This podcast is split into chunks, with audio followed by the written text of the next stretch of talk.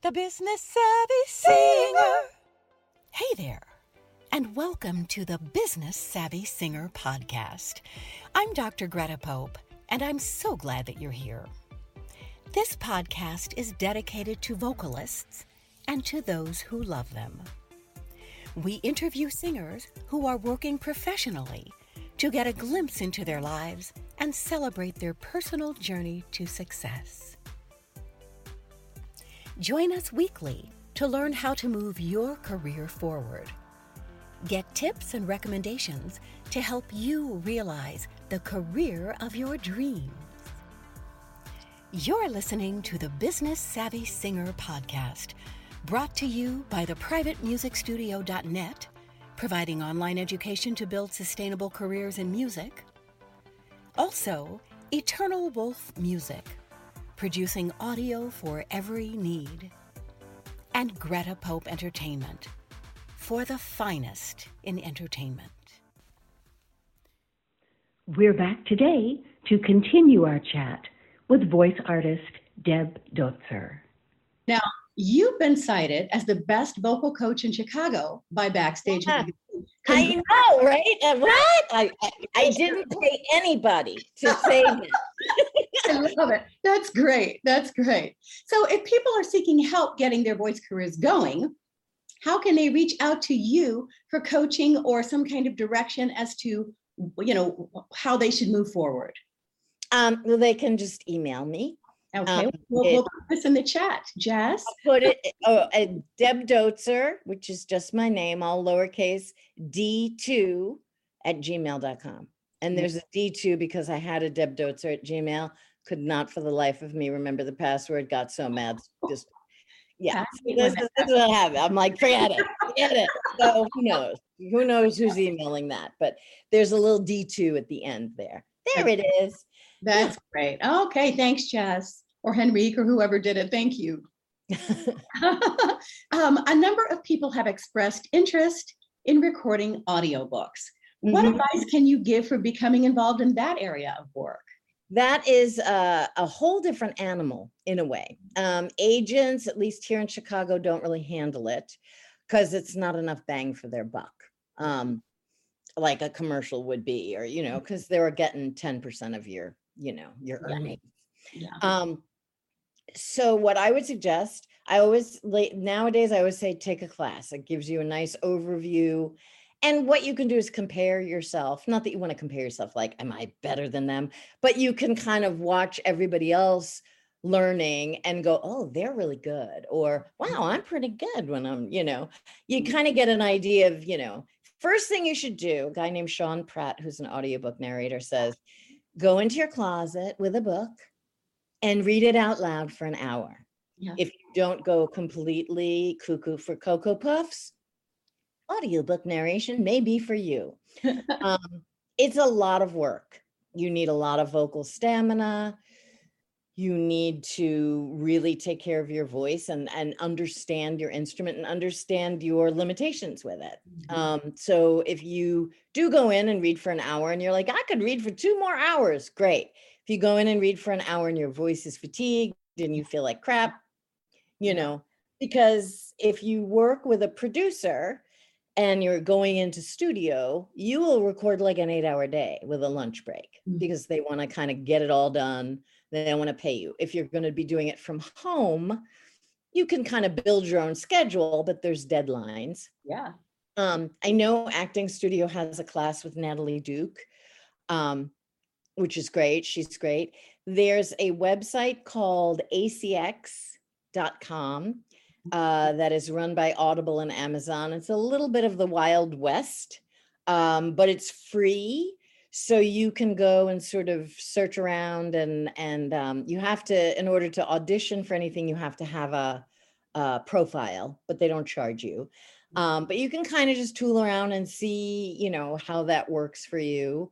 Um, there's also a site called ahabtalent.com, which um, is mostly for the audiobooks industry.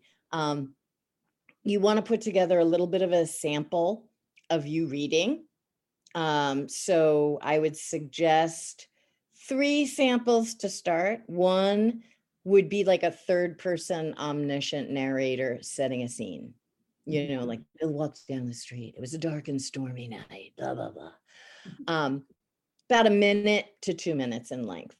Um, a lot of places will ask for longer than that, but I think that's enough to get an idea. Second one, you want to show separation of character. So pick a different book. Um, preferably a male and a female character, right? Men don't have to sound like this, and women don't have to sound like this. You know, um, you don't want to Monty Python it. Find it in the in the you know in the words in the description, right? He had a dusky Southern accent. He was a slow talker. She talked really fast. She was from Brooklyn, right? It'll be in there somewhere. So you Mhm. want to show that you can do these. You know, you can separate characters. Um, and it's subtle doesn't have to be big and then the third sample i would suggest um, is uh, a nonfiction something that you're you're in, invested and interested in because that will come through right? Because even the most bland nonfiction that you can think of somebody is interested in it and they're going you know so you have to elicit that excitement about the most boring stuff. Um, if you have any kind of special skills, like you speak another language or whatever, find, especially for that nonfiction piece, find something that if you can speak Italian, it's set in Rome and you can throw out all those, you know, Italian words trippingly off the tongue. right? Um, so those are the places to start. Um, you know, just know that you get paid per finished hour. I think the union rate is like 230 or 250, somewhere in that range for per finished hour. And per finished hour means an hour's worth of recorded audio, edited, ready to go. Yeah. Does not count reading the book and reading it again and marking up your copy and figuring out your voices and pronunciations of things. So, or editing if you're at home working on it. And so there's a lot of work that goes into it. Yeah. Um, so sometimes I get, you know, people go, well, why would I want to do that? I'm like, well, there you go. There's your answer. But other people really love to read and love to do it. And as they get better and are making more money and having more projects, they can farm things out to people like, read that book for me and edit, you know, they pay for it, but Yeah. they've got a lot of irons in the fire. So they, they can afford to do it, you know? That's great. That's great. Wonderful advice. Wonderful advice. Uh, so, how has the voice business changed during the pandemic? Has this change been difficult to navigate for you and for other professional voice artists that you've interacted with during this time? Have you spoken with a lot of people, and what, what's kind of the word on the street about changes and maybe changes going forward uh, for this business? Yeah, well, you know, for most of us here in Chicago, especially, you know, union performers who have been working for a while, many of us already had some sort of a home recording setup, Mhm. whether, you know, it was state of the art or not, Yeah. you know, and it, you know, most of us have grown it to a certain place. So for us, it was to translate it over to doing jobs from home really was just about how do we connect in real time with whoever we're working with, whether be it Source Connect, you know, uh, Zoom, you know, uh, Skype, whatever. Yeah. And some of us were already doing things like that here and there. Um, so that didn't really change much. And the working from home, you know, it was very weird. It felt almost like, oh, yeah, we were headed this way. Yeah. You know, I hate to say it in a way, but people had been doing it yeah. you know um, i think it was a bigger deal out in la because people didn't really work from home they would go into audition at their agent who had like a booth director who would direct them Yeah. um, some people had home studios out there have home studios but a lot of those people were doing promo and tv imaging work and had like consistent clientele and had to be at the ready so i think you know like i saw um, Phil LaMarr, who's a uh, animation and gaming voice actor, very prolific. He was like, "Oh my god!" I, he was recording on a Yeti Blue uh, from home, which is a, a good mic, a good starter mic, but not necessarily like a great. Yeah. So, and a lot of studios and and uh, produce, you know, people producing work were sending people equipment if they didn't have it. I was like, "Darn! I wish I didn't have any equipment." Um, so in a way, voiceover was the one thing that didn't stop Mhm. with the pandemic. In fact, it got a little bit busier. Um, so that was nice. Then it kind of got slow again Mhm. because people, especially in LA, who were like on TV shows or just film actors, all of a sudden they had no work. So they said to their agent, put me on some voiceover stuff. So all of a sudden you're like, what happened to all the audition? oh, okay. Um, so I don't know. Years ago, I was uh, doing a workshop and I had a student go, Tell me what voiceover was like five years ago today and five years. What do you think five years from now? And I was like, Ooh, that's a that's a loaded question. Um, I don't want to say this because I love my agents and I think they're really important in all aspects. But voiceover is becoming increasingly more online, digital, you know, click a button, do this. Um, so I feel like the union and agents really should get together and go, okay, we gotta, we gotta kind of figure out what's happening here, or mm. else it's all gonna become the Wild West, unfortunately. Yeah. Wow. That's interesting. That's Yeah. interesting. Wow. So tell us a little bit more about your home studio. Are you producing broadcast quality work or do uh you send your work out for post production or how are you doing it? I I feel like I mean, you know, the um the, the feedback I've gotten is like, well, pretty good sound quality. It was a process, you know, as anything is. Um I was lucky enough to be gifted a really nice Shure KMS, I can never remember the numbers, but a nice studio mic. Um bought a Scarlett interface for that. Prior to that, I was just using a USB because I was mostly just doing auditions. Um, I started off with a fabric cube with some sound panels in it and my little yeah, blue Yeti, and I would, you know, do it in my dining rooms. I lived in a little tiny place. Mhm. Then I got a closet, small, but I could do it. Still had the cube, but clothes. Okay. Now I actually have a dedicated space that has like acoustic tile Ooh, that I kind of put that double sided tape and stuck it all up there. good. Um, and a light, which is very cool. One of those sensor lights. It's bright, awesome. And my I have a Mac, so it's pretty quiet. You got to watch out for you know fans and stuff. But my little MacBook Air seems to be good. And I put my little. There was a shelf, perfectly sized. Wow. Put thing there. Plug all my stuff in. Shut my closet door, and uh, I'm good to go That's great. uh, a good friend of mine because i'm not you know i didn't study audio engineering nobody who does voiceover really has maybe a handful of people so i have a good friend who's uh, an audio engineer he and i also produce demos together and he uh, helps people set up home studios so he kind of came and set all my levels for me and showed me what they were and this is the best way to do it so that i didn't have to you know you want your tech to be I don't have to think about it. yeah, and consistent. Yeah. Consistent, you go in and you just do your thing, because that's the important part. Yeah. So, you know, so that's kind of the the evolution. People always think that the s- the recording software is the most important thing. It is not. Mhm. You can record on GarageBand, you can record on Audacity, it's free. Um, you know, whatever you're comfortable with. The Mhm. mic is important. You want a good, decent mic, and the soundproofing is the most important. Mhm, mhm. That's great. That's Yeah. great. This is wonderful advice. I mean, it's really hands-on, good stuff for people to be able to use. You know. Yeah, well, then you know that's my job, Greta. I'm people the real stuff. you know, we were chatting a little bit before we started today about how you have adapted your voice classes to the pandemic. Talk Mhm. a little bit about how your classes ordinarily work and how you've managed to meet the class objectives virtually. Well, I just saw that Brian Plaharchek made a comment in here. Hi, Brian. Yes, give Hey Kressel. Dave Kressel is the man. Um, Brian and I both teach at Columbia, so we teach the same class. So we always kind of confer and go, "What are you going to do?"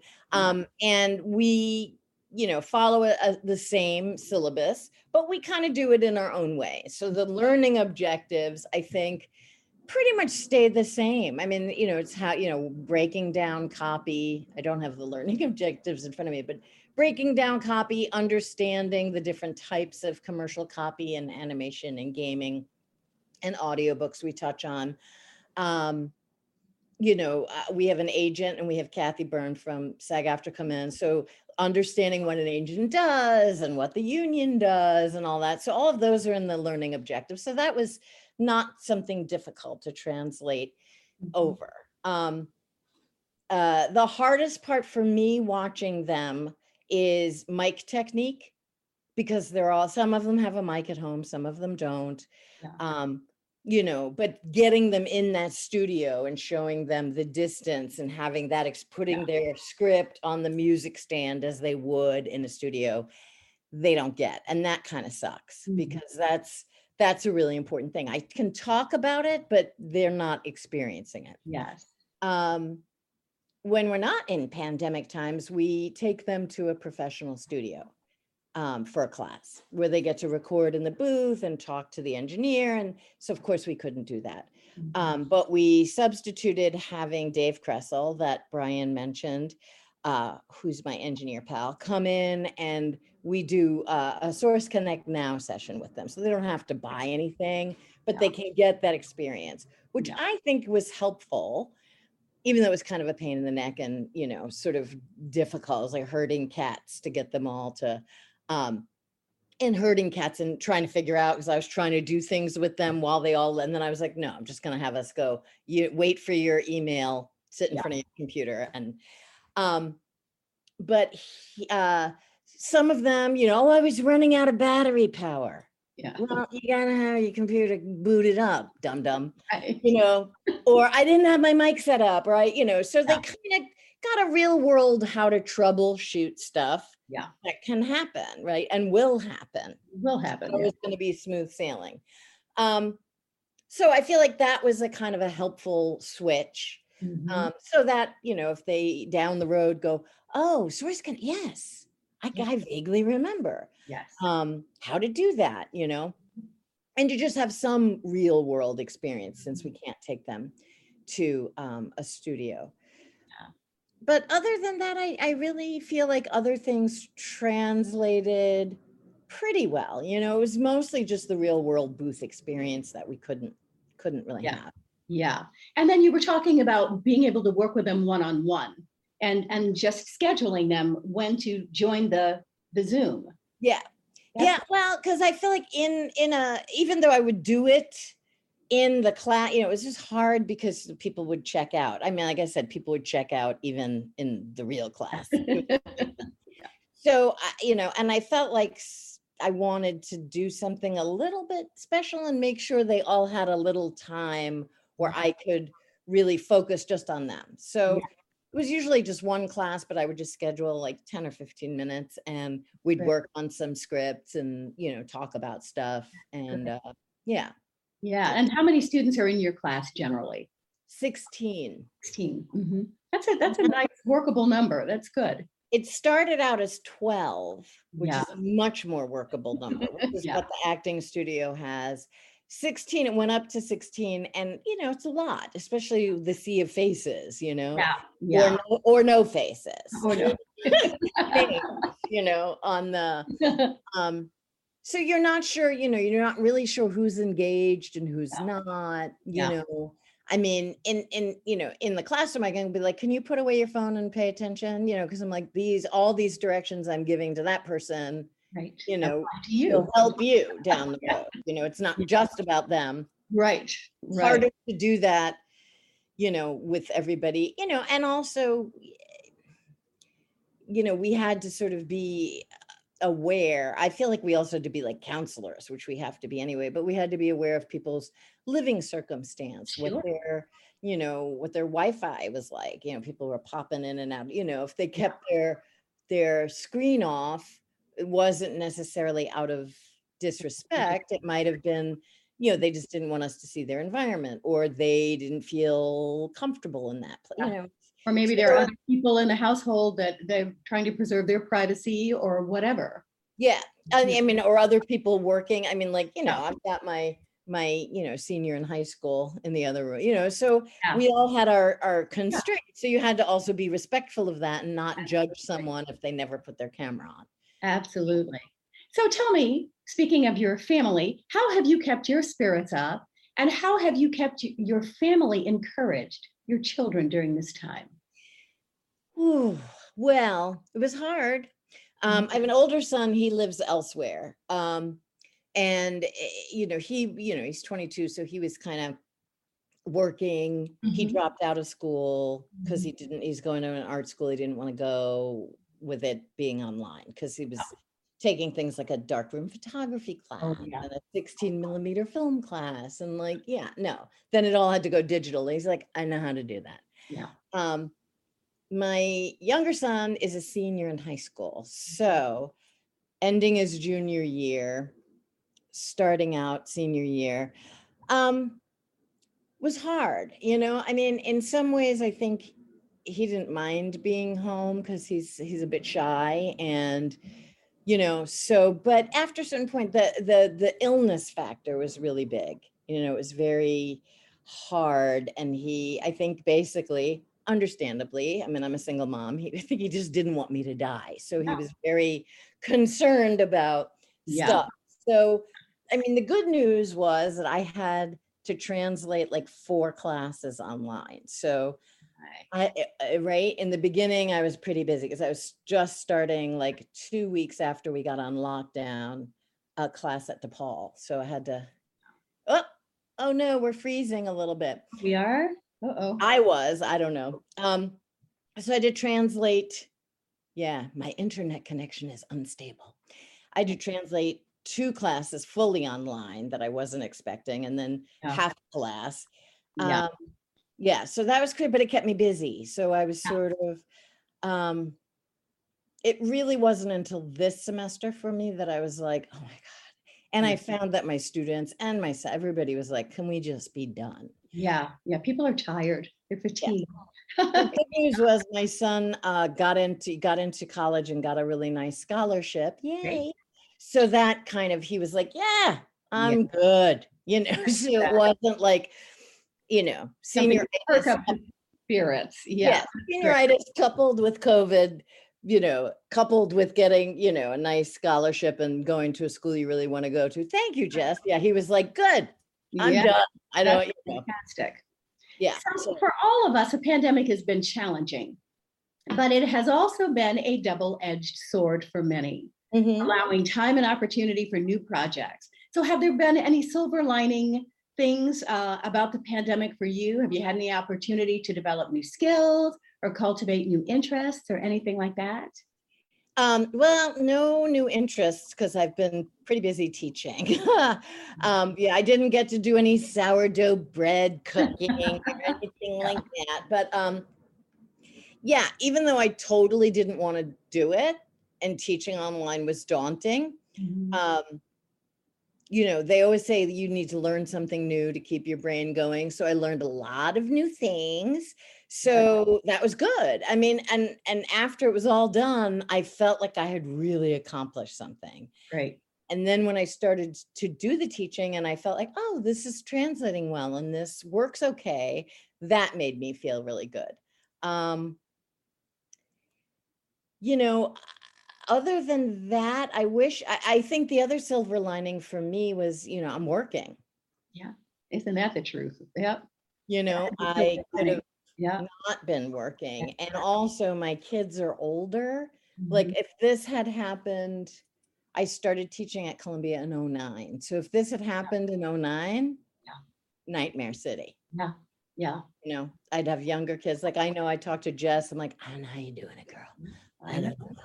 I know, I know. It's really, it's really something. I don't, I don't know how women with children at home are managing it. I, you know, my hat is off to them without. Oh it. my gosh, I know, especially guy, you know, younger. I mean, I just go, that would have been because they were like six and 10. Yeah.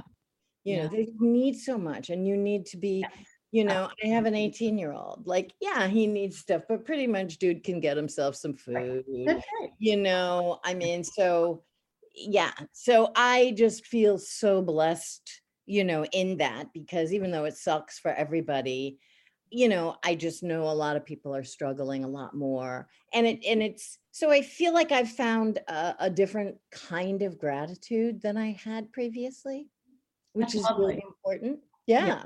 And That- for other people and people's struggles, you know, I've struggled, but to sort of go, you know, that, you know, to and to recognize privilege Yeah. too, you know, right. which That's right. And to just be grateful for what you have and, and the life that you have, you know, because some people are having it so much worse. So Yeah. you're very fortunate. Well, Deb, Exactly. what a dynamic woman you are. I'm so happy to have had this opportunity to chat with you.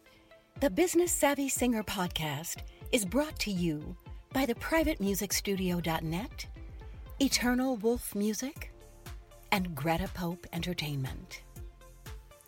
Let us know if you know of a singer who is having great success in the music business. We'd love to share their story and their journey on this podcast.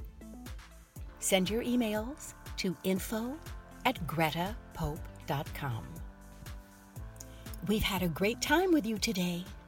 See you next time on the Business Savvy Singer podcast. The Business Savvy Singer.